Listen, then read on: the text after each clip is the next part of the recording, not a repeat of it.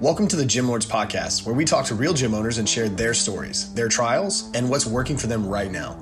To apply to be a guest on this podcast, click the link in the description. Hope you enjoy and subscribe. What's going on, everyone? Welcome back to another episode of the Gym Lords Podcast. I'll be your host today. My name is Alex Beck, and joining us on the show is David Wolk from Club Pilates, and he actually owns three locations. So he's based out of Commack, Melville, and Woodbury, New York. What's going on, David? Welcome to the show. How you doing today? I'm good, Alex. Good morning. How are you? Good morning. Good morning. Excited to have you on. Excited to talk a little bit. You've been in the game for about what coming up on five, six years now ish. So excited to pick your brain a little bit and talk to you about what you have going on, your businesses. Um, but yeah, let's not waste any time here. Why don't you uh, tell me a little bit about how you got started. What is it that made you want to start with opening your first fitness facility back in 2017? Um, so I'm perspective here. I'm a 47 year old. Uh, I graduated with a degree in kinesiology and exercise physiology. Uh, my dream job to, was to one day work for a professional football team as an athletic trainer. Um, that didn't happen. I was working in a high school as an athletic trainer for about uh, seven, eight years. I loved it working with athletes. I was a three letter athlete myself and um, just doing a lot of injury assessment, injury prevention, rehabilitation with athletes who were coming out of surgery. Uh, moved into a little bit more of the college ranks. Um, and then life kind of changed a little. My my wife at the time, her father was starting a new business. I was totally outside the world of athletics. Uh, it was in the world of academics, and I thought I'd give that a shot for maybe like a year. Uh, it was a new business. We wanted to see where it was going to go, but I always knew that I was going to, you know, in a year or two, go back to uh, athletic rehabilitation. Um, but that turned into 18 years. So it led me into the year 2015, where I was still in the world of academics and uh, didn't really apply anything with my degree. Um, for several reasons, we decided to sell the business and I wanted to get back into fitness. So I had myself just started doing Pilates, um, having lived in a gym with athletes for the better part of my 20s and 30s. I never did Pilates when I started doing Pilates at 40. But it was the most phenomenal form of fitness, um, and I said, "This is this is great. I want to be around Pilates all day, every day." So I looked into opening up my first studio. Um, it took until fourth quarter of 2017 to get the first one open. Um, but then uh, fast forward to present, there's three thriving studios now. Boom, there you go. So started off getting a degree in kinesiology.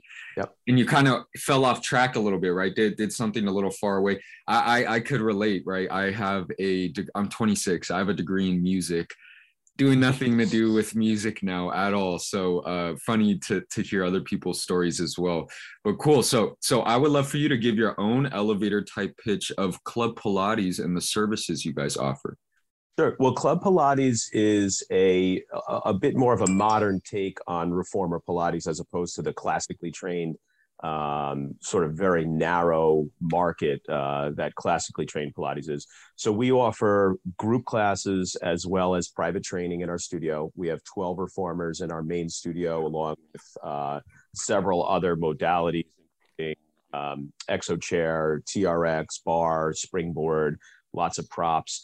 Uh, our classes, we're open seven days a week. We have classes at, personally at my studios. We have about 70 classes per week. So we start at 6:30 in the morning, pretty much have classes straight through every hour on the half hour till about 8:30 at night. Um, we do a high, high, high volume of classes, and therefore we have a high number of members.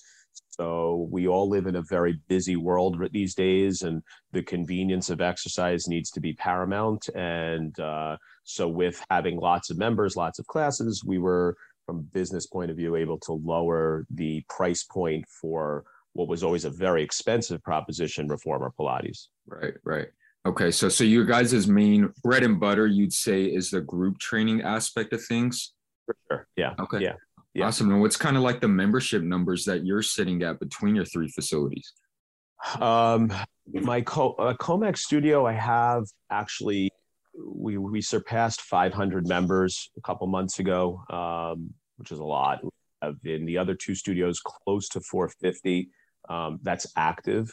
and then we probably have a few people in each studio on freeze, maybe like two or three dozen on freeze, which you know we have um, more in the winter than in the summer. We have snowbirds here in New York that go down to Florida in the winter.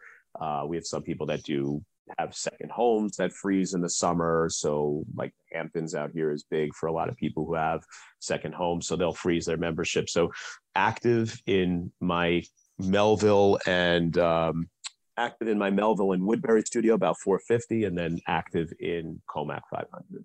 Okay. Okay. Awesome. And, and so, would you say well, how big are the facilities that you're in now? Because 500 is a good amount, especially for you know boutique style fitness. Um, so how big are the the businesses that you're in? So the, they're they're all about 1850 1900 okay, cool. square feet um, 12 reformers plus a private training room. So we're running you know classes like i said you know almost 12 hours a day. Um, 12 people in in uh, in each class. We have wait lists for every class. Um, so we're we're moving you know a lot of bodies in and out. Yeah pretty much constantly throughout the day.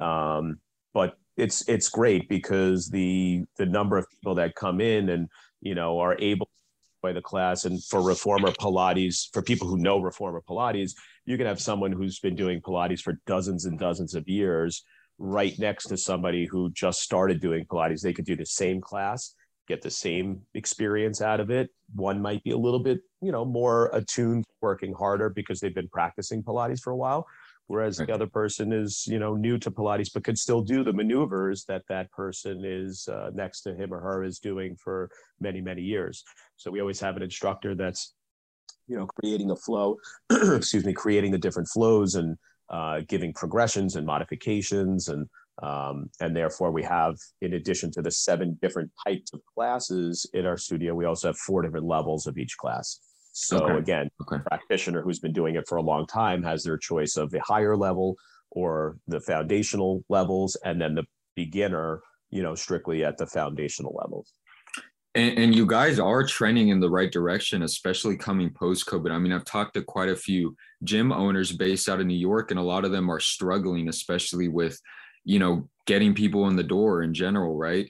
Um, for you, what's been the main Wait, well, first of all, I know you guys are a franchise, right? Do do they help you with the marketing aspect or lead generation at all? Yeah, yeah. There's there's a lot of help. This franchise is, um, you know, they are a sales and marketing machine. So they know how to get stores open. They know how to assist the owner in making sales, and they know how to whittle down their marketing so very granular that the the spend on ads is is really really intelligent. Um, as well as as gym owners, we're always trying to be as expeditious and and uh, you know um, uh, efficient as possible with our right. ad spend. Um, so they recommend certain vendors for us to use who are experts in the gym marketing, the marketing area of of fitness.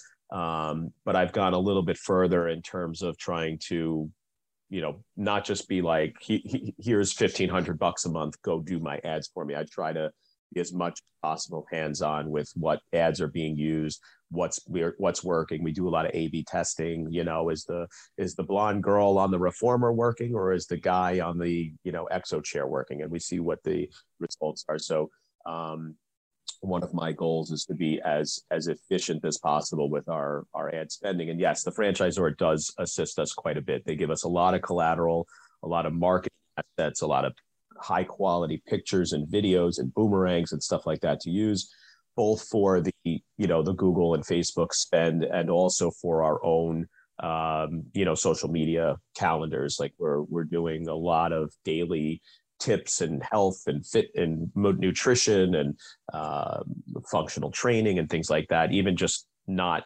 revolving around Pilates.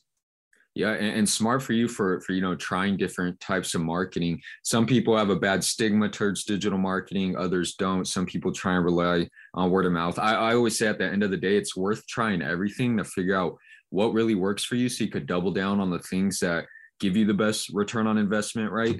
Um, so, so for you, what does work best for you? Would you say it's digital marketing that's driving most of the leads to your to your business?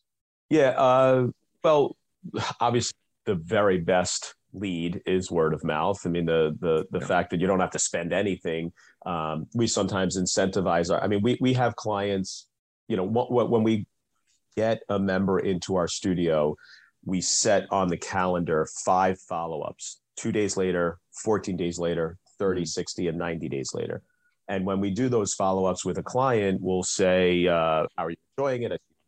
a bunch of classes, your cadence is good, blah, blah, blah. And if they come back with, I'm absolutely loving it, it's amazing, it's the best thing that ever happened to me, we'll do two things. Number one, we'll say to them, Well, did you know that we have a uh, a retail credit incentive if you recommend somebody who does a membership to our studio you get 50 bucks in retail credit so. We'll hold on to that until we get a really quality because that person if they really love it they're going to speak about it and if they know they're getting 50 bucks a person they're going to speak about it even more. Right. Um, so that's that's one thing that we do. Um, when we uh, when we also sell the person a membership we tell them at that point you know in addition to your membership if you recommend anybody you know then then then and the word of mouth is really what um, also not only sells memberships but also gets people to stay in the studio yeah. So I'd rather have somebody be a member for, you know, two years and spend no money on them because they came as a referral, obviously, than spending all my money on Instagram and Facebook to have somebody a member for three months and then they're done. Yeah. Uh, Agreed. Easier to close as well. I mean, you know, oh, those yeah. people come in ready, ready to buy pretty much.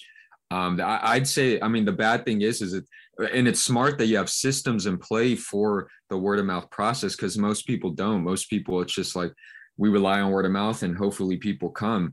Um, it, because it is hard to scale right? Like although last month you could get you know maybe you got let's say you got 20 new members at one of your locations through word of mouth it's hard to to guesstimate that you'll be able to see that same rate of growth in the in the coming months ahead. So that's one thing where you know digital marketing does give you that advantage to where you could see the numbers you could scale them you could put more money in get more leads coming in. Um, what's kind of your process for that for when you do get a lead? Let's say like it is myself regardless word of mouth or social media um, what's your process to get me in the door turn me into a paid member? So we, we i created a um, uh, i created a handbook for for my staff my sales staff.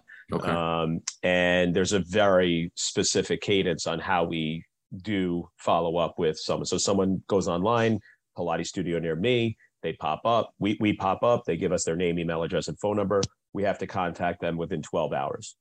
quick text message. Great. Love that you're interested in, in Pilates. What made you decide to look into Pilates? And that's the entree. And what we try to do is is collect as much of. And I tell when I'm training my staff, I tell them it's like going on a first date you're not going to ask someone if they say i have three cats you're not going to ask them you know do you also like dogs? You're going right. to you're going to continue on that first date with them. So it's what we call collecting the omg what's their objective for looking at the pilates? What membership fits them? And what are their fitness goals? And that omg is a collection of information by um, and if we don't get a response from them within that 12 hours of them receiving that text we then reach out to them by phone 24 hours later. Okay. And then there's a very specific cadence following with email, text, and phone calls day three, day seven, day 14, day 30, day 60, day 90. And we always kind of keep that cadence and our note taking in the system um, lets someone who comes in to work that the next shift, if the calendar reminder comes up, it's very specifically tagged what they spoke to the person about before and what information we need to still gather to try to get them to come into the studio. Okay. Okay. And when they do get to the studio, what does that look like? Is that like a free consultation type thing and then kind of funnel them to a free class? Do you offer free classes? Yep. So we do um, what what uh, what the goal is in the initial um, reach out, you know, with text, text uh, phone call or email. The initial goal is to get them to either book or buy to book means to book a free intro class, which I'll come back to in a second, or to buy. If there, we always tell the front desk if there's if there's someone who was recommended by a friend or somebody who was told by a doctor or a chiropractor or a masseuse, you really should start doing Pilates. Don't try to just book them for the free class. Try and sell them the membership right then and there. That's a right. health, healthy lead. So book or buy. Um, if someone is lucky enough to, or good enough to make a sale right on the phone, buy the membership, come on in, start your membership tomorrow. We get them set up on our app. Um, if they don't sell them a membership right out of the gate, then they get them to uh, book an intro class. And our intro class is a 30 minute condensed version of what a typical 50 minute class would be like. So they they come in. It, it, it, could be a little intimidating to walk into my studio because there's 12 reformers, 12 exo chairs, a lot of pieces of complicated equipment. Um, so that 30 set 30 minute intro class is really just an introduction for them to know the terminology, the different pieces of equipment. Um, they do a 30 minute workout. And then once that 30 minute class ends, we do a, uh, um, uh, a little spiel about the memberships and then you want to buy. there you go. There you go. So, so your main focus is like, hey, let's get them into the door here. Um, you know, do the free consultation and then maybe funnel into the class. If they're a hot enough lead, then you go for it and make the sale. How, how big is your guys' team? You mentioned you have a sales team. Do you have a sales team in place for each location? Um, I have so in total between the three studios and a lot of my um, so there's three positions. There are instructors who don't do really much of selling. They're they're on I call it the back side of the wall. And then on the front side of the wall, I have front desk sales associates and general managers. So in total, I have 34 employees. Um, the front side of the wall, front desk and general managers is half of that, 17 people. Um, and everybody plays the same role. I mean, everybody is selling memberships, everybody's selling retail, everybody's greeting customers as they come in, you know, trying to know everyone's name. I mean, there's a there's a lot of things that I teach when I put the staff through training, little tiny hints that help us to retain members. And one of them is even on the second day that someone becomes a member, you got to memorize their name. Give them a big hello. Hey, Alex, well, you know, welcome to the studio. I know it's your first class. Memorize everyone's name because it doesn't make it makes everyone feel terrific when they're only a member for the second day and you already know who they are. Yeah. Um, so they uh, front desk does has a lot of jobs, but most of it, in addition to the selling, is retaining because it costs twice as much money to try to get a new member as it does to retain an old member. Right, and, and you even mentioned it mentioned it earlier. I mean, I'm sure you have a lot of big box type facilities around you, and, and that is their main tactic. Like, hey, let's just shovel as many people as we can in the door, and hopefully half of them won't show up. So, so for you guys, for more boutique style facilities, that is how you beat the curve, right, and stay ahead of them is by having that, you know, almost accountability in a sense, or, or you know, knowing your members on a first name basis. Um, but cool. So so i like that you're talking about your sales process a lot here. Is that something that you focus on for training your team for the sales process? Did club pilates provide you with like a uh, any type of sales script or training for your team? They they did. I mean before owning the pilates studios the business that i was in was heavily uh heavily sales driven um, and so I took a lot of what I learned in those 18 years in this other business with me to, and yes, Pilates did provide us with um, a lot of help with the initial onset of opening up the business, but you know every every geographical area is a little bit different you yeah. know there's there's there's ins and outs and um, aggressive conservative you know there's so i felt after you know when i first studio, I lived, breathed, slept the studio, and like literally next to my computer, as soon as a lead came in, I would pound that lead until I got uh, leave me alone or I'm right. interested. So that's sort of what I teach the front desk is that it worked for me when I was doing it at the first studio, and it wasn't just by dumb luck; it, it worked. So that's the way I sort of sort of ask them to treat it the same way I did which is to not give up on a lead until they say, I'm not interested. So it's it's sometimes it can be a little dejecting, um, but you know you grow tough skin pretty quickly. Leave me alone. I don't want it anymore. Okay, fine. Move on to the next lead. right, right. Until you tell me no, I, am gonna keep you know knocking on your door. And, and I know. I mean, we talked a little bit about you wanting to grow from within your facility, and you have you know some more higher levels of service that you want to be able to send clients to um, do you put that as a focus within your sales process to like hey let's try and sell these guys a more expensive service things like personal training, um, you know, maybe some type of nutrition accountability program? Yes, we we um, like I briefly mentioned, we're we're almost at capacity at one studio. We're probably close to ninety percent at the other. So, you know, the obvious would be, well, if we can't fill the studio with more members, how can we increase our revenue? So right now we have four main main streams of revenue. Obviously, membership sales is the main focus. That's about 80, maybe more than 80%. Then there's private training, which makes up about 8, 9%. Um, then there's retail, which is sort of the bane of my existence. It's the only part of the business I can't stand. Um, but I owned an apparel company and it was horrible. Hor- hor- horrible business model. Margins are slim. Slim margin. Yeah, yeah. the time and effort that you have to put in that that becomes very off-putting. But um, and then we also train people who want to become Pilates instructors. Okay. They can do a, a, a certification program, which is a pretty healthy investment. So we don't get too many people to do it. It's it's a it's a you know north of forty five hundred dollar investment to become an instructor. So um, those are the four streams of revenue. But then there's also some ancillary things that we can, and I want to improve on this in the third and fourth quarter this year um, that can help us increase revenue. Um, we do have a nutrition program that people can opt into. Um, there's different levels and different packages that they could purchase. That would be another revenue without having to increase our total number of members, but yeah. still get more money.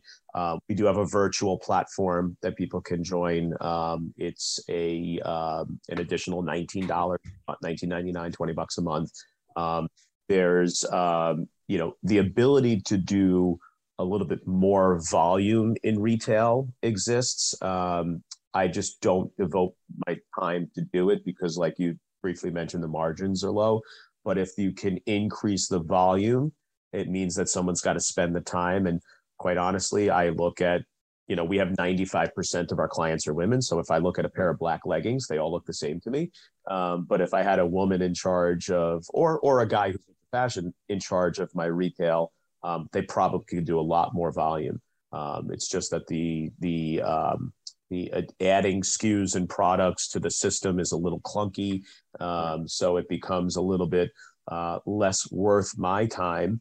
But if I had who enjoys it and they want to do, you know, move it move stuff from studio to studio. I mean, sometimes our studio uh, members are trained to know that if there's something that's on this on the merchandising wall for six weeks, going to go on sale for 20%. So they just wait and wait and wait. Um, so we've gotten into the habit of moving stuff from studio to studio so that it goes uh, full price um, in a different studio. So those members see it for the first time. Okay. Um, so there's other ways to do it. Yeah. Okay. And when it comes to scaling these, these not new services, right? But like the nutrition program that you have, the virtual training program. Um, do you have a plan on how you're going to do that or how you're going to, you know, upsell these more expensive programs? Yeah, I mean, like anything else, the the only way to get the increase is to make it visible. So there's two options. One, mo- spend money on marketing, which then chops away at the profit margin. Right. Um, or B, um, the freeway, which is telling people as they come in, posting things in the studio, sending out emails, posting it on social media. Um, my my go at it at it at first going to be the freeway. Let's see how yeah. and um, you know every time and and we do have to tell every time a member buy every time a prospect buys a membership there's a lot of information that we have to give them just about ins and outs of membership and then if you throw on top of that, $50 credit for referring a member. We have this this nutritional program called Profile. Check out our retail. You know, like there's a lot of other lot, yeah. things, you know, to, and you don't want the important stuff to get lost. So um, we'll have to come up with a, maybe on some of those member retention follow-ups, adding in some of those uh, other niceties of their membership. They wanted to ups, we wanted to upsell them something. And have you ever thought of maybe doing um, any type of like challenges or you know weight loss challenges to to start you know including these other services within the challenge? I, I actually spoke with um, the the pilates studio i was telling you about down in miami. Their name premier pilates i, I believe.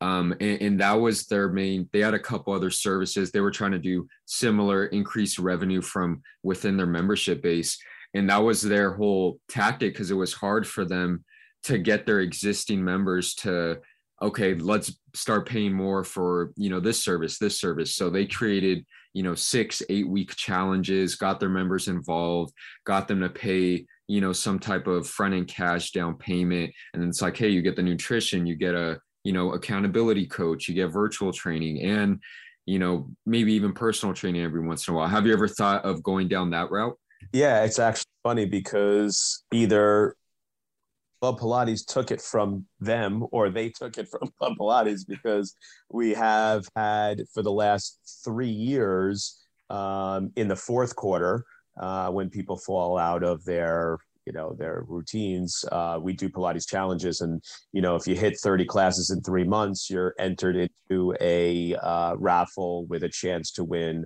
um, fill in the blank. Every year it's different you know three month membership uh, you know $300 retail credit whatever it was. But yes the pilates challenges are always um, are always good to get participation to get people involved build that our community feel because now right. you're recognized social. And, and, that's another big part of the of the studio is that um, again different from a big box gym we want to know everyone's name and face and we want everyone in the studio to know each other too. So right. a lot of our clients are creatures of habit. They come at the same time, same class every week.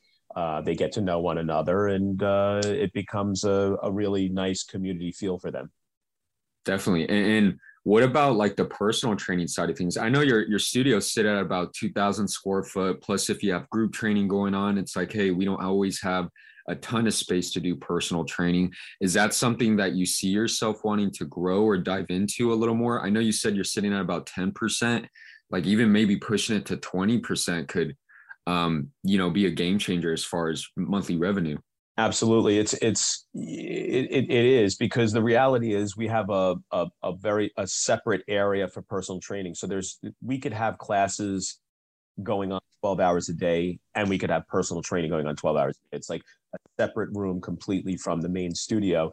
And it, it is a a uh, uh, uh, a lost area of revenue but the the again not to make excuses but it's it's hard for instructors to fathom coming to the studio for just the one hour of personal training. A lot of our instructors they might teach an instructor 6.30, 7.30, 8.30 class. That 8.30 class ends at 9.30. And then we'll try to piggyback a, um, uh, a one hour private training session for them after that. The other, the counter of that is that if someone starts teaching at 9.30, we might be able to piggyback a, uh, uh, before they start teaching at 8.30 private but it's up to the client to tell us what time their private session is good. So if their private session for them works at like 11:30, for one instructor to come in for one hour, um, mm. it's, it's, it's tough. So it, it becomes somewhat of a logistical nightmare if we did too many privates. Um, because then we can't service those those clients. Um, but my idea for the start of the fourth quarter was going to be a tiered system of payment for uh, uh, breakdown will be to sort of incentivize Internet got weird. Is that to do more private sessions? Okay. Okay. Am I breaking up? can you hear me? Oh, there we go. Boom. There you go. There you go. Awesome. So you were talking a little bit on personal training. T- talk a little bit about the tiered system you just spoke on. I missed that part.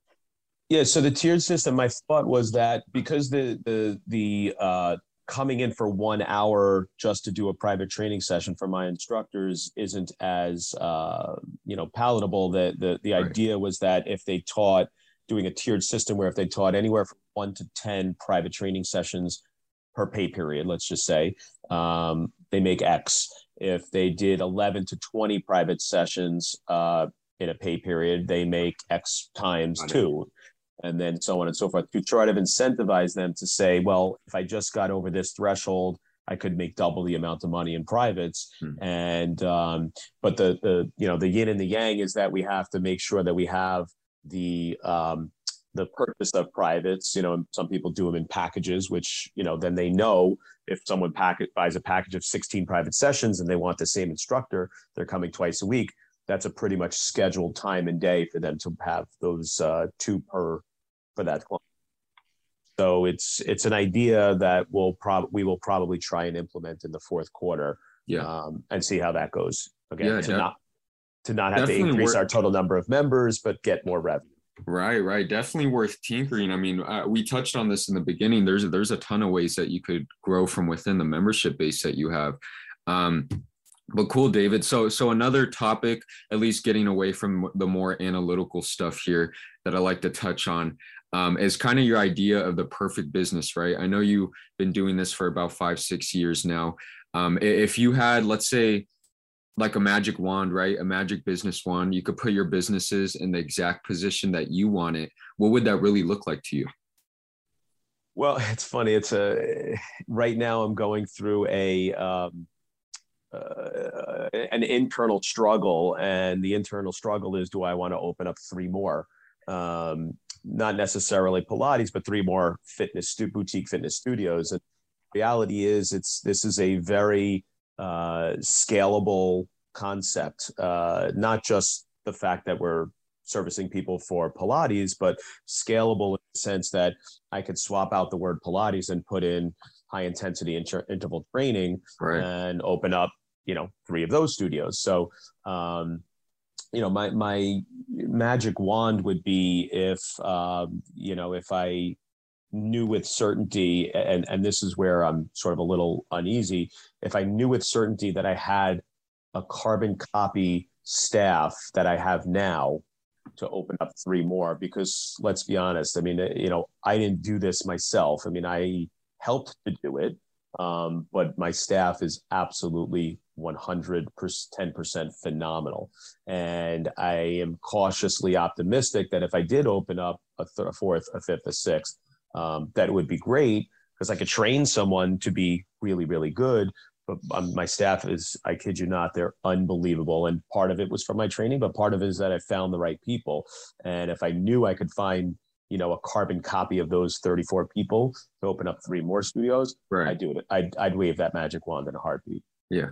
Yeah. And staffing will, will always be an issue, right? So how did you combat that in the beginning with these first three studios? How were you able to to build a good team? Yeah, I, I, you know, my wife and I have lived in the community for a long time. It was sort of more through word of mouth, grassroots. My friend knows a friend who knows someone who's looking for, you know, so we we spread our tentacles as far as we possibly could through family and friends to to let them know, to let their friends know that there uh, is a couple that we're friends with that's opening up a Pilates studio. They're looking for instructors and front desk, and we kind of just kept our eyes and ears open as much as possible. Um, luckily, we started real slow, so we only needed a few, and you know whatever I couldn't find out there, I made up for it myself. Um, I worked the front desk seven days a week for five straight months. So I didn't have you know, I had people next to me shadowing me. Um, I had three instructors. They all taught the classes. And, you know, again, what I can't find out there, I make up for myself. I got certified in Pilates. So if there's ever a need for me to have to teach a class, I do. Uh, if ever a front desk shift isn't available, I work it. Um, but, uh, you know, really, really keeping our eyes and ears open for someone who knew someone was the start of it and then we branched out from there with our members with our friends with our already existing staff. Do you know anyone? We're looking for someone who's as good as you. Um, and that's what uh, you know grew us. We you know i have done the indeed and the zip recruiter and the this and the that but um, and i find some quality people. Um, but for the most part i feel like the staff that are the most terrific are the people that come to us through grassroots through through our own you know organically not grassroots Right, but right. organically yeah. Right trainer trainers could be fickle sometimes too so most times you know most trainers are kind of looking out for themselves so that's another whole issue on its own. Um but cool david so so before we head out of here i would like for you to you know think about to when you first started your business right? What is a piece of advice that you would have given yourself five years ago when it comes to being a gym owner Um, you know, initially, I think I got into a habit initially of trying to do everything myself. Um, you know, and what I'm going to say is sort of a canned answer, but it's so unbelievably true. You've got to once you find the right people, you got to be able to delegate if you want to grow the business. It's it's you know it's it's one of those you know answer the answer to your question that probably a lot of people would would would answer with is is just this, but it's so true. If you try to it all your you can't be a jack of all trades because you'll be a master of nothing. You've got to be able to kind of find your position, find your pigeonhole, find your strengths and what your weak. Look, I know my weakness is retail. I, I, I don't do retail well, so I I still have yet to find someone who can really really take by the do it. Um, but but delegating is is probably the most important part of being successful because you'll burn yourself out you'll you'll yeah. be up 24 hours a day seven days a week yeah very true and, and you want to position yourself to to always work on the business not necessarily in the business right and, and good for you because i mean pretty quickly here you took yourself out of that role a lot of people they're 10 years into owning their boutique facility and they're still you know training 40 hours a week. So so it's crazy to see. Um, but no, I appreciate you, David. I think that's a good place to start to wrap things up on this episode here. But before we do sign out of here, please give a shout out to you know your Instagram, Facebook, website, anything, just so the listeners could find some more info on you and your gym.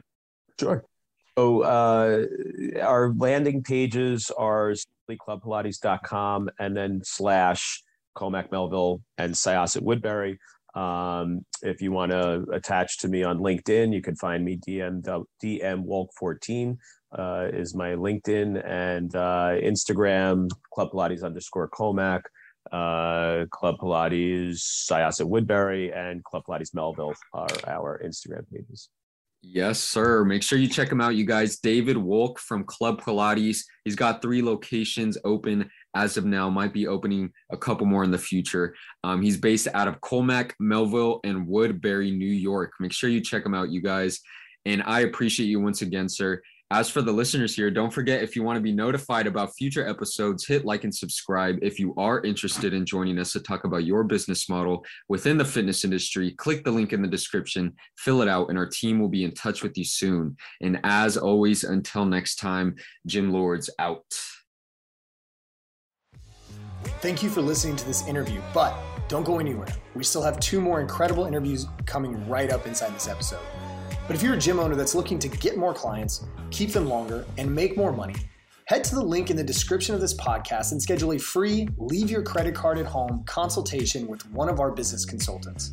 You see, here at Gym Launch, we've helped over 4,000 gym owners across the world increase their sales, take home more money, and build the business of their dreams. And it simply starts with a phone call.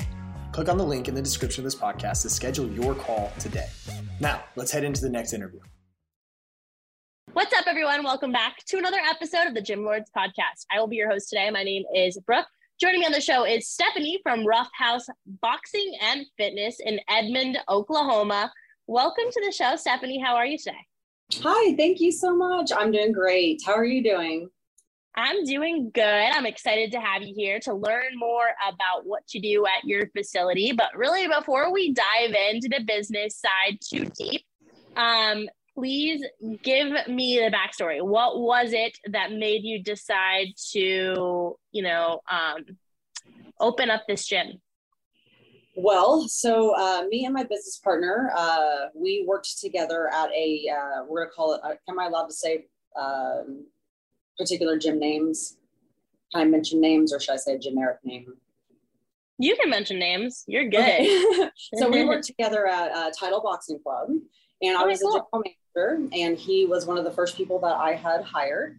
Um, throughout our few months there, uh, we were just kind of, you know, well liked by a lot of the members. Um, eventually, I decided to resign as the general manager, and uh, a couple months later, the entire club shut down, and a lot of the people that my partner Joe and I had kind of gotten to know and build relationships with had said, Hey, wherever you guys go teach boxing, we want to go too. So let us know.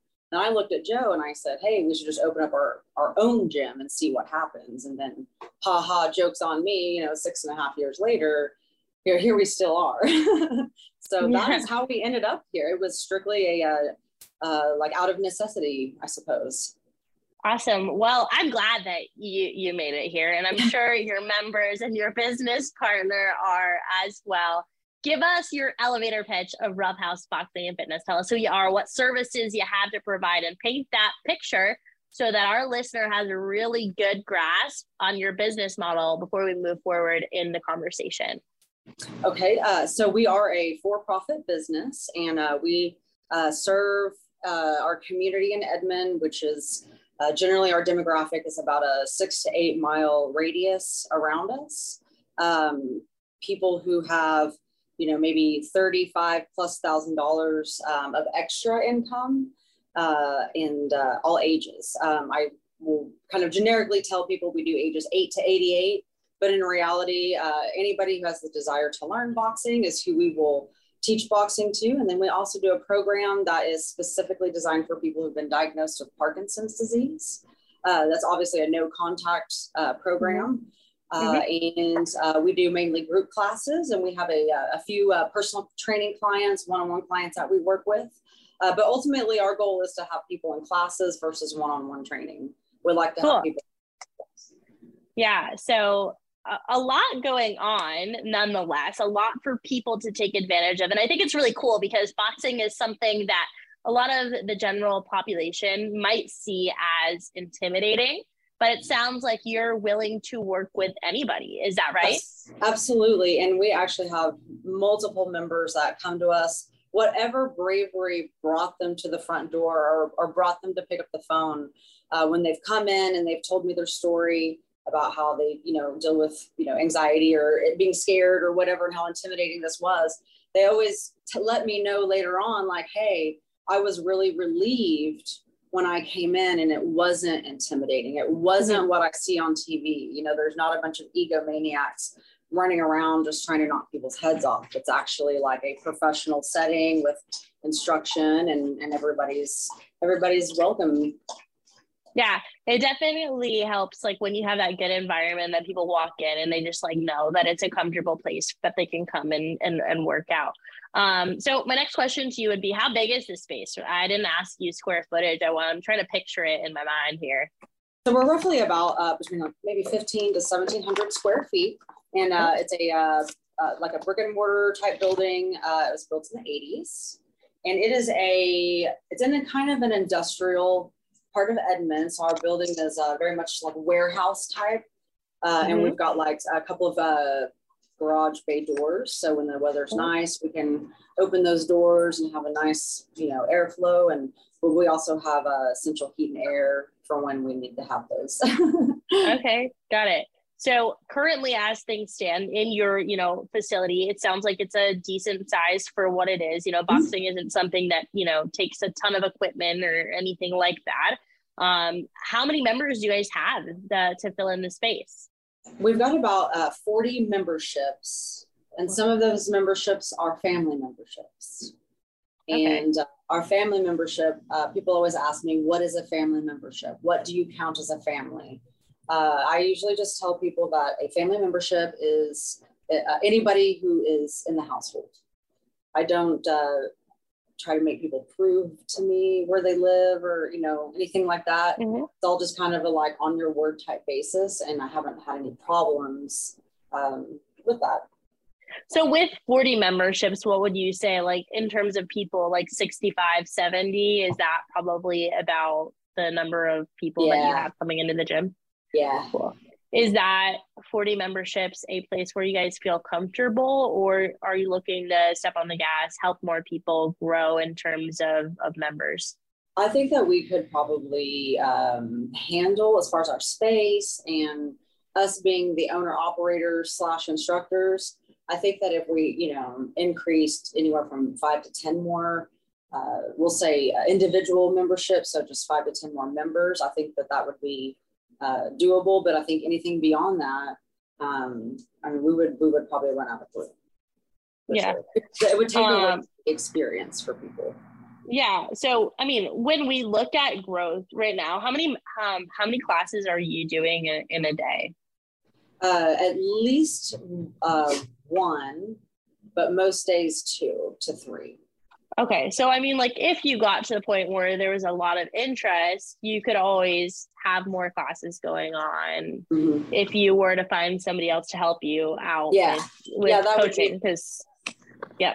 Because, I mean, realistically, you, there's only so much time in a day. And it sounds like yes. right now you're pretty spread spread.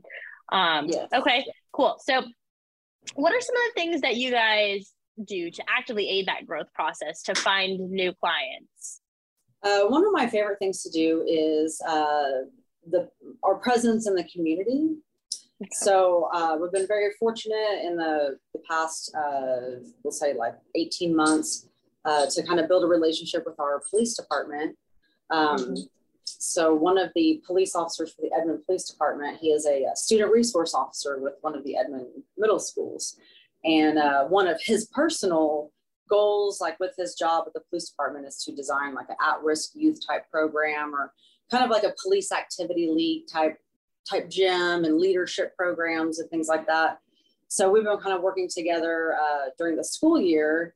Uh, one of the middle schools here does something called Tiger Time, and it's it's kind of what what some people may know as like their uh, homeroom type hour, and so we'll do boxing and things like that. So just kind of getting out into the community in that way as far as like being into the schools, which is really helpful because now these kids in the summer, you know, they're looking for something to do and their parents are like, let's go to boxing again. so that's been very, very, very helpful. Um, and then uh, we have a local magazine called Edmond Outlook Magazine. And um, sometimes uh, close to their deadline. So when they're ready to go to print and they still have ad space to fill, I can sometimes call and get a heck of a deal on an ad space because like i said they're trying to fill the spot. It's about to go to print. They have a deadline. I've got a budget. So uh, that has been uh, when i do spend money on like advertising to recruit members it's going to be something uh, like that where i'm trying to be as frugal as possible. Uh, yeah. but uh, there we also have some health fairs here in edmond. And so I try to get, you know, signed up for those or 5Ks, you know, do like a vendor booth rental. And I, I, one thing I've learned for sure is on those uh, vendor booths at events, um, you may not see your return on that that that week, that month. That may not even be within that that first six months, but somewhere down the road, some, that is going to really, really matter. So it's a very small seed that's planted, but if it's something that you know that's a, a, you know affordable for us to do to pay that booth rent. I always do it because it always always brings me something somewhere down the road even if it's not instant. Yeah definitely. I think you know what you've done so far is all stuff that's a lot of us are doing. We're getting out into the com- community. We're pounding the pavement really getting after it. Um, and it's great because this is a relationship building business so, um, you know, it generates that word of mouth, and word of mouth is cool because it's free. I like free things. I don't know about you, um, but I do think that in today's, you know, world, um, everybody is spending a ton of time in digital platforms, and where a lot of us are really missing kind of a puzzle piece is we're not reaching people on those platforms. Um, no matter how small our town is, there's always going to be somebody who doesn't know that we exist that could really benefit from our services. And so that's why I love social media. Now, I've checked out your guys' social media. You have an Instagram page. How beneficial has that been for you as you have grown the business over the past six and a half years? I would say that it is uh, so uh, critical that it it almost just goes without saying. It almost goes without even mentioning it. Um, I have people reach out to me on Instagram through direct, you know, DMing me about the gym. Uh, I do reels, I post to the story, I make posts, you know, all the things so that whatever somebody's looking at in that moment in time, hopefully my content flows in front of their face.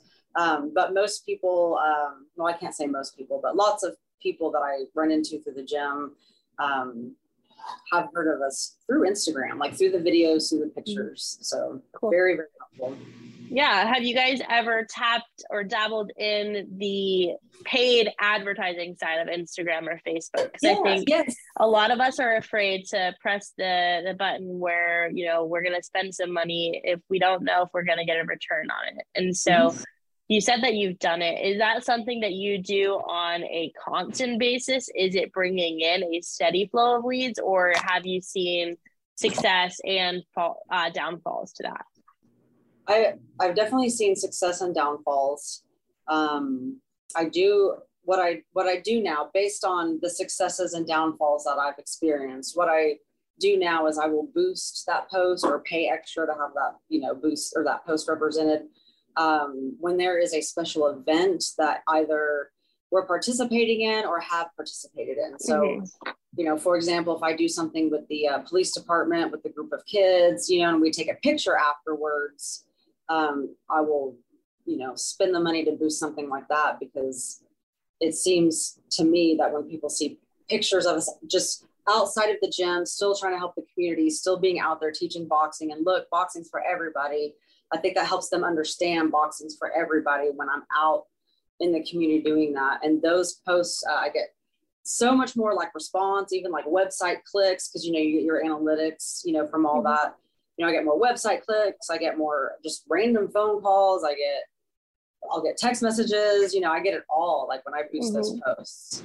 Yeah, uh, boosting posts is interesting because, like, I think it's good for for things like what you're saying, where it's like you post a picture of your community like a community event and that's really going to just like reach whoever in the community mm. um, when we look at you know paid advertising something that a lot of people will do is like put some sort of offer or hook out there to get people who might be interested in boxing but are kind of scared to take the leap have you guys ever tried anything like that yeah i'm actually glad that you mentioned that um, so whichever kind of post I'm making or boosting or not boosting, one of the things that we, we've always offered, our hook, so to speak, is we always offer a free week to anybody who's interested in trying out the gym. So regardless of what my post and the content may be about, I'll still end it even if it's like hashtags or something with like something that talks about the free week that people can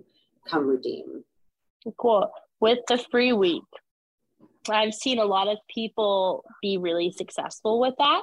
And many people find that it's kind of hit or miss.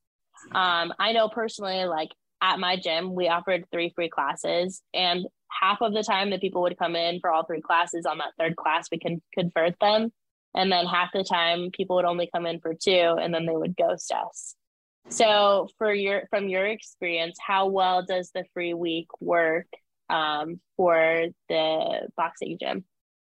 I would say 85% of the time. 85% of the time it works. So that means, you know, it's working good. Um, cool. My next question for you, kind of take a little bit of a turn here, is if you look at the business right now, what would you say is your biggest bottleneck or challenge, the hardest part, the thing that you're trying to overcome when it comes to business?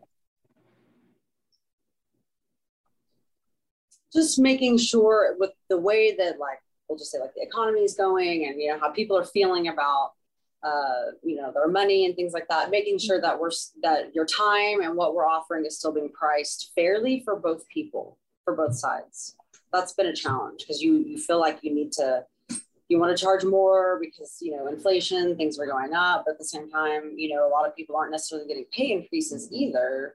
So it's trying to find that balance of what's reasonable to ask people to pay right now that's still you know fair for my time and for what i have to offer them. Do you think that the way you have things right now is fair for both parties or like yes. you need to make some changes? I think right now everything is is in a really good spot we're not in a position where we have to do any increases in our prices right now. Um, but I do see a lot of my members, you know, maybe letting me know like, hey, you know, I, I may need to pay my membership a little late, you know, like things like that, um, just because of like the way things are going in the world for them personally. You know what I mean? Does that mm-hmm. help? Does that make sense? Yeah, yeah, yeah, I got it. So um the what's the retention like right now? You have 40 memberships. Would you say that all of those people like stay and stick around? Or is it kind of like you know a few people leave here and there? It is uh so what's really unique about owning a specific boxing gym is that because it's very uh, very niche once once that person finds boxing, they're meant to find boxing. That's what they're, you know, they they needed that. It was time for them to be there. They're there forever. They're there for life. It's going to take a an act of you know an act of god to get them to not come back to the gym because they they loved it and they didn't know they they loved right. it so i would say for every like every month i look at it as in i gained maybe three new members and maybe and by loss member we'll use that loosely um maybe one to two okay so, a real growth a real growth of one to two people then yeah. um per month okay got it um, so you know, retention's good. So realistically, the only challenge is just kind of being able to evolve with the world as things yeah. kind of kind of come in and go. Um, my my next question, it's more loaded one, but if you could kind of have a magic wand and all of your dreams and goals for Rough House boxing and fitness have come true, what would that picture look like for you? Well, uh our in a perfect world, my magic wand, we have a uh, we'll say I don't really know the square footage, but we'll say a bigger facility where we're able to do you know boxing and jujitsu. Maybe uh, have like a cardio room, a weight room. Uh, and a sauna, uh, you know, boxers a lot of times have to cut weight and things like that. And having a sauna available is uh, would be a really awesome thing for a lot of people. um, and um, you know, just just really just I mean, just having the business like just multiplied is mm-hmm. the most I don't know, like I guess can't really think of a whole lot of super specific things to say about that. okay. So so you really want to be able to continue to grow this business and ideally for yeah. you that looks like moving into a, a, facility where you have more space. Um so if right now the the perfect space popped up and um, it was just dangling there in front of your face. Would it be realistic for you to make the move right now as your business currently stands? Or are there any changes that you need to make to put yourself in a better financial position to make the leap into a bigger building where the rent is going to be more, the overhead's going to be higher? I gotcha. Uh, so, yes, right now our classes are, are pretty full. Like we could probably take maybe three to four students, uh, you know, at a, you know, extra or whatever before we're, we're maxed out. There's no more pieces of equipment for anybody to use. So when we're at that level where we're, we're at, we couldn't let another person come in the gym for this class, you know, today. We're at that point consistently. And by consistently, I mean four to six classes per week, which would almost be about 50% of our classes. And I would say for about a season, because it seems like I see a lot of fluctuations whenever the seasons change. So I'd want to see like a consistent season and then also like just kind of build up like that savings account. Are just you, that, you know, so we yeah. can kind of really get started off on the right foot, so to speak. Are you guys able to save any right now? Yes. Yeah. Yeah. No, I, uh, and it's, it's hard for me to tell you like how I couldn't say how much or what percentage, but at least yeah. every you know every month i just try to shove something to the side so that you know it'll add up eventually. Do you have any ideas do you have any ideas of ways that you guys can put more away? Ask that question again. Do you guys have do you have any ideas of, of ways that you guys can be able to put more more money away so that when the time comes you have a, a bigger savings? Yes uh, so i have gotten outside my comfort zone and uh, we're starting to do more apparel like gym t-shirts gym tank tops uh, we're about to start looking at um, getting some like baseball hats like embroidered you know because you know the cost on those versus the retail on those mm-hmm. you know you know that would ease you know probably i could render it you know easily an extra probably $500 a month yeah. off doing that it's just it's a lot of extra work but I have gotten uh, some help with that, and we are actually like we are awaiting our order of gym apparel that we have recently ordered. So awesome. Yeah. yeah. Anything that we can do that are like extra streams of revenue into our business that aren't going to cost us a bunch of time. Um, they're, the, they're the perfect thing. Um, do you guys offer any sort of like nutrition, accountability coaching, things like that for your clients on top of the membership? Um, a little bit with our one-on-one uh, clients. Uh, a lot of times, depending on their goals, if their goal is like weight loss or something specific with that, you know, we'll help them, you know, with that. Yeah. Cool. Well, I'm excited that we have a chance to talk to you today. It sounds like you're really in a position to want to grow this gym and optimize what you have. So it's cool to hear your perspective. Um, what's the Instagram page? Where can our listeners go to find you guys online? Uh, the Instagram page is Roughhouse Fitness. And then our website, uh, which also has links to all the things, is www.roughhouseboxingandfitness.com. Perfect. I appreciate you being here today. Thanks so much. Yes, Listeners, thank thanks for tuning in. Don't forget if you guys want to stay notified about future episodes, hit like and subscribe. If you want to join us for an episode here at the Gym Lords podcast, fill out the link in the description and our team will be in touch with you soon. As always, until next time, Gym Lords out. Thank you for listening to the podcast so far. Don't go anywhere. We still have another episode coming right up, right after this word from one of our sponsors. The Gym Lords podcast is sponsored by Prestige Labs. Prestige Labs is the first and only nutritional supplements company built by gym owners for gym owners. Prestige Labs solves the problem that all gyms have experienced the broken inventory model, low commissions, and even lower quality products. Prestige Labs provides 100% drop shipping, zero inventory, PhD formulated high quality supplements for you and your clients. The goal is simple cover 100% of your rent while never sacrificing your integrity. To learn more, or to become an affiliate of Prestige Labs for free, apply at affiliate.prestigelabs.com. That's affiliate.prestigelabs.com. Double your client results, double your income. You can head to affiliate.prestigelabs.com to become an affiliate for free. Now stick around for the rest of this episode. Use coupon code GYMLORDS on prestigelabs.com for 20% off all future supplement orders. What's going on, everyone? Welcome back to another episode of the Gym Lords podcast. I'll be your host today. My name is Joe Fitzgerald, and joining us on the show is Mr. Chase McKenzie of Warrior Fitness. Chase, what's going on, sir? How are you? Oh, today? no. How are you doing today, buddy? I'm doing tremendously. I'm excited to to pick your brain on this, and and Chase and I got a chance to jive a little bit off air before diving in here. Um, and so I have a little bit of a history here, but Chase, for the people who aren't familiar with Warrior Fitness, why don't you give us a little bit of context? Tell us about these gyms. What are they about?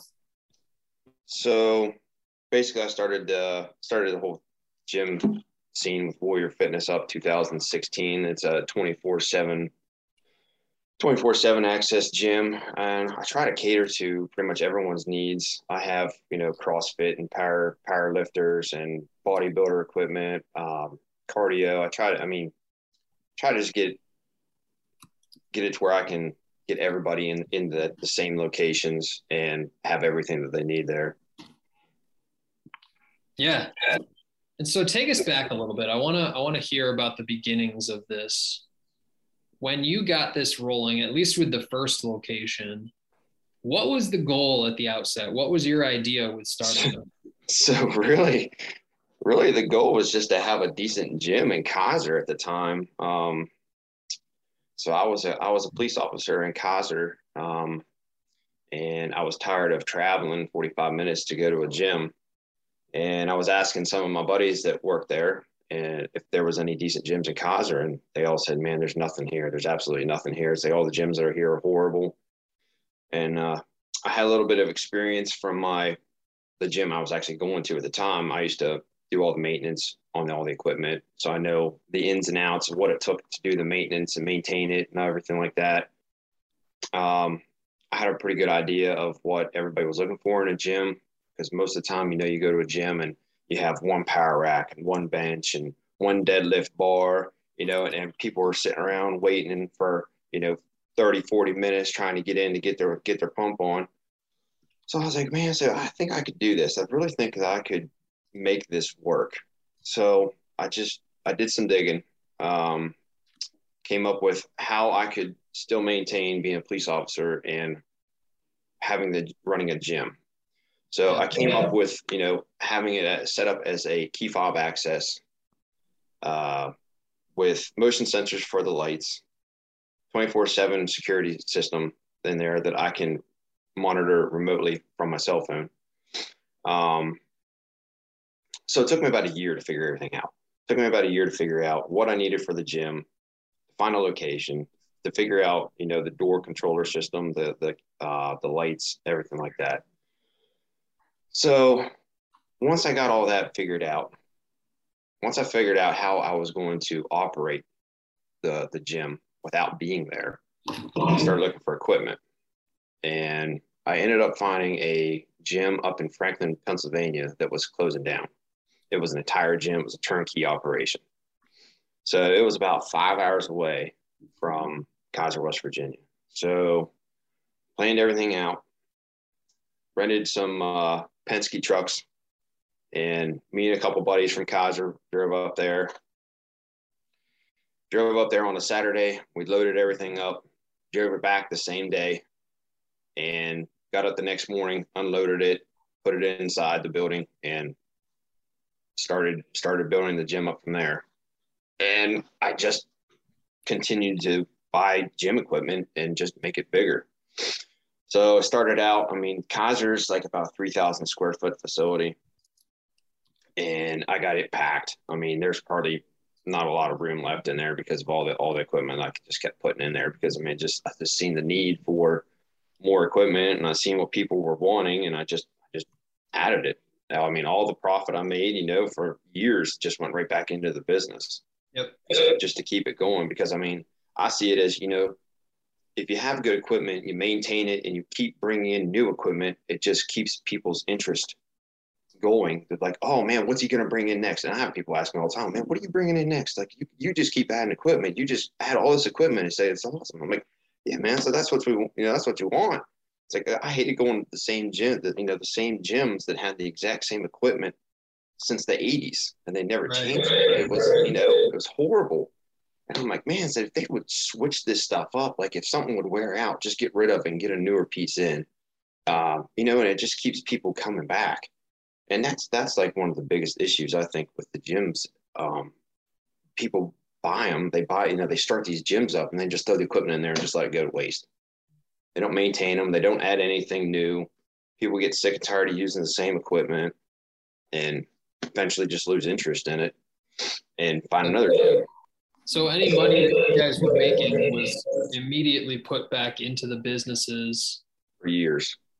Okay, and, and so it- sounds like this is is fairly hands off for you, which changes the dynamic of our conversation because a lot of the people that listen to this are are full time gym owners. You kind of have the opposite approach of obviously trying to grow, right? I think it's it's I've never met anybody who's against making more money, but how do we do so in a way that's that's not going to monopolize too much of your time with Right. a full-time job walk me through how the the membership numbers look now as compared to pre-pandemic 2019 or early 2020 even did you guys take a hit I did take a hit. Um, I had to shut down for three months. Um, uh, I didn't get any assistance or anything like that. I applied for everything. I didn't get any of that government money or anything like that. Um, I actually had to take. I had access to the loans that they that they offered, but of course, the last thing I needed was another loan to deal with. Um, so I grabbed a hold of that. Um, I mean, I was rocking and rolling prior to the prior to the pandemic. We were I was doing good, and I was getting ready. You know, I, I was going to set a, a, pretty good record number that year. Then the pandemic hit. Um, thank God the members stayed faithful and they continued to like the ones that were on auto pay. They just they're like, man, just leave it, just leave it. We'll be back. And thank God they did because I wouldn't have been able to make it. I would have had to shut down for sure. Hmm. Um, because I mean, you were not, you know, you're talking a couple hundred members, and at the time, I only had two locations, so between two, maybe 300 members at the time, I think, between two locations. So I mean, it was it was tight. It was very tight. You know, um, I literally just able to to just to pay the bills to get us by to get everything back. But I mean, once once COVID was over, you know, we were allowed to open back up. Man, everybody just formed. Everybody came back to the gyms. I mean, because everybody missed the gym. So with this being a, a second priority for you do you do any kind of marketing to to get the word out about it Well, not really, because I really don't have to. Um, because we're such a small area that word of mouth is the best advertisement around here. Because I mean, all you got to do is just if you have a decent, really decent place, word of mouth is is really your your best seller. Um, so that's really just created a, a really awesome gym, and everybody loves it, and everybody knows who I am. They know where it's at. They know what I offer, and every, I mean, I get the majority of people to come over. Now there still are some people you know that live close to the gyms, but they still really rather go to Planet Fitness. You know, they yeah. they like that scene. It is what it is. Um, I mean, yeah. you know, my gyms aren't for everyone. Sure, of course not. But I hear all the time from, especially from business owners in in relatively smaller markets or rural areas, that word of mouth is is the catalyst for what they do, and it makes sense, right? If everybody knows everybody, of course, we'll take any kind of extra referral type lead in that sense. Um, but I also hear all the time that that people have businesses that are around for decades and they still have people walk through their doors. Hey man, I didn't even know you were here. And so oh yeah, yeah. there's value in yes, yeah, marketing beyond that. Have you had had your eye on? I don't know. Are you guys on social media? Yes, I'm on Facebook and Instagram and all that stuff. Um, when I first opened up, I did a lot of that stuff. I did a lot of advertising on Facebook Instagram just to get the word out. Um, and that helped a lot. Um, I used to pay for okay. advertisement on Facebook just to just to get it out, just to get it out, get it going. You know, I had a lot of yeah, people yeah. respond to it. Um, but really, it's just everybody that was close to Keyser were the only ones that were coming to it because I mean, to try to attract people from Cumberland area that you know has a a lot higher population, they weren't going to drive all the way out to Keyser to you know work out on a regular. Um, they would drive out there. I mean, I have people from Frostburg and the surrounding areas that would drive in just to work out for a day, you know, on the weekends or something like that. Um, but it was pretty hard to. It's pretty hard to get a lot of people from like you know rural West Virginia to come in and join a gym because you're talking a lot of backwoods boys and farmers and all that kind of stuff. You know, they're not. Some of them care about you know working out. Most of them just don't care. So yeah, yeah, uh, it's definitely kind of a challenge with that kind of stuff. With that, um, but I can. It's definitely definitely grown over the years and. The, well, I've uh, seen it. Like I can imagine with there, there's a number of sort of hurdles to overcome here. One is your time right? We don't have necessarily a, mm-hmm. a never ending list of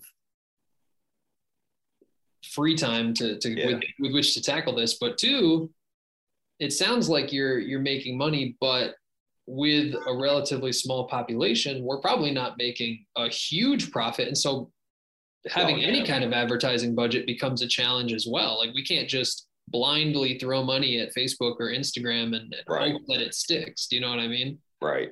Yeah.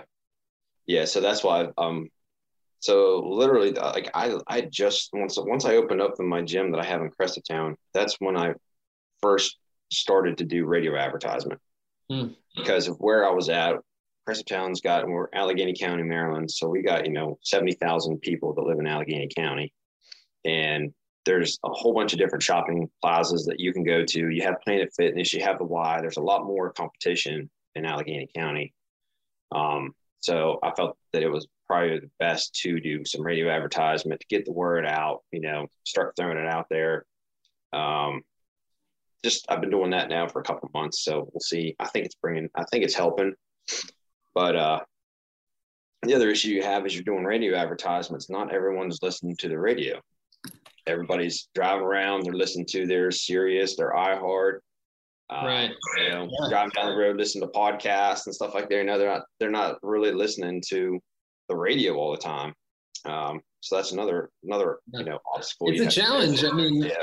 for any small business like this, like we the best case scenario is that we have multiple ways to get in front of people, right? It's radio, it's social media, maybe it's print, of course, word of mouth. It there's different guerrilla tactics, getting out into the community, supporting XYZ causes, that's ideal, right? Because then we can tap into the most possible people. Like you said, not everybody listens to the radio. We're spending money on the radio, but could that money be better spent elsewhere? It's tough to determine. Right. Yeah. Walk me to the next step here, Chase. Obviously, we're, we're getting leads in. When you get a lead interested in joining one of the facilities, what's a typical sales process look like? How are you actually signing people up? So I, I get messages through Facebook Messenger, um, through the business messenger. Um, I have my cell phone number out there that people will call or text me on, and basically calls me or sends me a message and says, "Hey, I'm interested in signing up." I say, "Hey, that's awesome." I said, "Which location are you looking at?" They tell me, "Oh, I, I want to go to Com. I'm in Keyser." Okay, that's all you got to do. I need you to get into the gym when you're ready. Give me a call. Um, I will uh, I will get you set up with a membership. I said, just call me when you get there. I'll walk through the process. I said, it only takes like five minutes. So they'll go down to the gym, will call me. I'll unlock the door. I can I have full control from the gym from my cell phone. I can log into the door system, let them in. They go in, grab a key fob, give me their name, their information, their credit card information, put them in the system, and they're on their way. And it's literally that that simple. Now the crappy thing is, is I'm not there in person. I don't get to meet them. Um, I like being, you know, like seeing my members in person, and I try to get in like on my days off. I get in the gym and I, I try to get around and be there as much as possible. You know, say, hey, you know, I'm the owner. I was the guy that signed you up there the other day. It's nice to meet uh-huh. you. You know, have a little conversation with them, and I always tell everybody, it's like, hey, if you need anything, man, you got my cell phone numbers, just just call me. Said I'm always I'm always around. If you need something, just shoot me a message. Something happens, said just shoot me a message, and we'll we'll get it figured out. So, and plus me being plus me being a cop, I don't really have a lot of issues. And, I can and imagine that's uh, and I got a lot of cop friends. So I mean, you know, they're in and out, and I, I got a lot of uh, military, got a lot of retired military, a lot of correctional officers that come in. So I mean, it's just they're it's good. They're good people. I don't. I try. You know, I really don't have a lot of drama, and that's one of my things. That's one of my rules, man. It's like I, like I think it's number five on my list. It's like no drama. It's like this. You're you're here to work out. You come in, do your thing, have a good time, get your pump on, roll out. Yeah. It sounds like it to me at least, my two cents is that with you having the full-time job, we don't necessarily have the the resources to dedicate to really growing it. But it sounds like if you tried, you probably could really grow these things a little bit more. Is oh, that I could. Have you considered like bringing on anybody like a GM or somebody to help you really push this or no? I've thought about it. Um, I just don't know. Like it's, it just seems like there's so much untapped potential, you know? Yeah, yeah, there there is, but the thing is, is with me. Now that I'm in Allegany County, I'm pretty much done in this in this county. I can't go any further in Maryland unless I would go to like surrounding counties. Um, West Virginia, I have two counties locked down. I have West Virginia, I have uh, Hampshire County, and I have Mineral County locked down. I could always go other to other surrounding counties, but it's putting me further out. It's putting me like an hour away then. So it's almost going to be one of those things where the gyms are going to be so far stretched out it's going to be too hard to manage everything. You know, for even for two people. Even so, and I, even if I had like someone out in I don't know Hampshire County that was operating my West Virginia side of everything, and, and then I had some over here um, it, it could be done. It's going to cost. It's just, and, and the thing is with the gym business, you know, it's, it's up and down. People come in, they'll sign up for a month and they don't come back the next month. You know, people, you know, they get that, that hair their butt. They want to freaking get in shape and they want to go to the gym and they come to the gym, they do a couple days and they roll out once they're, you know, they come in, they get sore, they feel how freaking sore it is once you start working out and they don't like the pain and they roll out and they don't come back. You know, um, every gym owner listening to this knows exactly what you're talking about. Yeah. They, yep. Everybody knows that, man. And it's like, and it doesn't matter. Like they'll come up any excuse that a person has to not show up to the gym. They're not going to come to the gym, man. It's a tough, so, tough industry. It, it is a very tough industry. It's so it's so up and down, and everyone's always like, well, "How many members do you have?" They, you know, people are like, well, "How many members do you have now?" And I'm like, "Honest God, I have no idea." Like I had I, I, signed up five people last week, but I had 15 people quit. So I was like, I'd have to go back through and, and figure out the numbers. It's just you, you can't set your watch to it. It's so it's just like a roller coaster. It's up and down. And it'll I know that like it'll start picking up here once the snow starts flying. And then once May comes rolling around, it, it drops back off again. Because you got summer, people just go to the river, people are out doing outside activities and they give up on the gym scene. Yep. So I mean, you know, we all know everybody that's dedicated to the gym. We all know it's a way of life. So Hundred percent. Now, with you sort of up in the air, at least on on at least hiring staff or, or getting somebody in there to help you, what do you see as the future of these businesses, Chase? What's sort of your vision for this longer term? I think I'd just like to keep it where it's at. I really don't want to grow anymore. Um, I don't want to. I thought so many times about just getting out of it, selling it, closing it up, burning the buildings down, and freaking peeing on the ashes and be done with them. Because let me tell you, it gets it gets stressful. I mean, having to deal with the the day to day operations of everything, and uh, you just get fed up with it. You know, it, like it, will it'll totally consume your life. Um, yep. But I mean, if I, I can't take it away, because if I take it away, then I'm taking I'm taking the gym away from communities. You know, and I'm that's 22 for sure. You know, and I've had I've had um, just recently I had a couple of high school football coaches reached out to me and they're like, "Man, we're so thankful that you have these gyms." It's like we have seen improvement in our players because they go to your gym. Hmm. And I'm like, "Well, that you know that makes me feel good." I said, "All the BS that I got to put up with," I said, "At least somebody's benefiting from everything." I said, "And maybe you know me keeping these gyms here and and me opening up these gyms has changed someone's life somewhere down the road." Yeah. So that's why I, I that's why I just uh, just I'm happy with the way that everything's rolling right now. I really don't want to. I thought about growing them. I thought about franchising them out and doing all that other kind of stuff, but I'm just ah, just leave it the way it is because I, I, don't want to. That's the fun part about owning your own business yeah. is that there's so many routes you can go, and, and at the end of the day, you get to make that call. You know yeah. I mean? So. Yes, I mean, and ultimately, I'm not going to give up being a cop. Um, i am in too deep. I want to retire, and I have 13 years left. I can retire and be done with it. And then the the the uh, the end game is just to retire and run the gyms full time, and that's just going to be the retirement gig. There you go.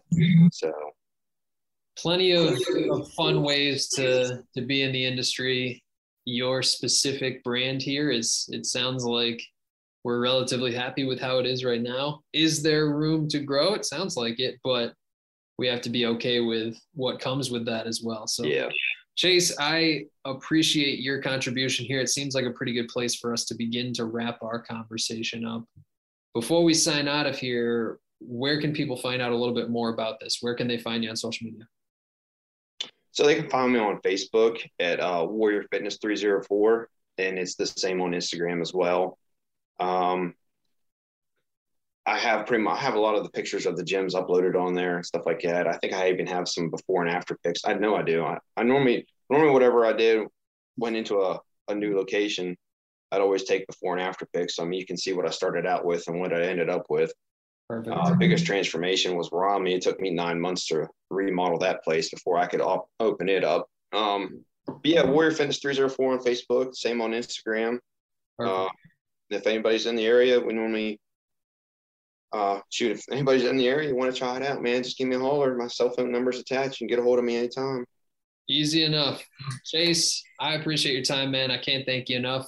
I wish you nothing but the best moving forward, too. All right, Joe. Thank you, sir. Absolutely. And to everyone who tuned in today, thank you as well. Don't forget if you would like to be notified about future episodes, hit like and subscribe. If you're interested in joining us to talk about your business model within the industry, click the link in the description, fill it out. Our team will be in touch with you soon. And as always, until next time, Gym Lords out. Thank you so much for listening. If you found this content valuable, here's four ways we can help you grow your gym for free. One, grab a free copy of Alex Hormozi's best-selling book, Gym Launch Secrets at alexsbook.com. Two, join our free Facebook group at alexsgroup.com. Three, if you're a gym owner, you can apply to be on the podcast by emailing us at podcast at gymlaunch.com. Four, leave us a five star review so we can gain access to more gym owners and bring those lessons back to you. And as always, tap that button and subscribe to this podcast for more.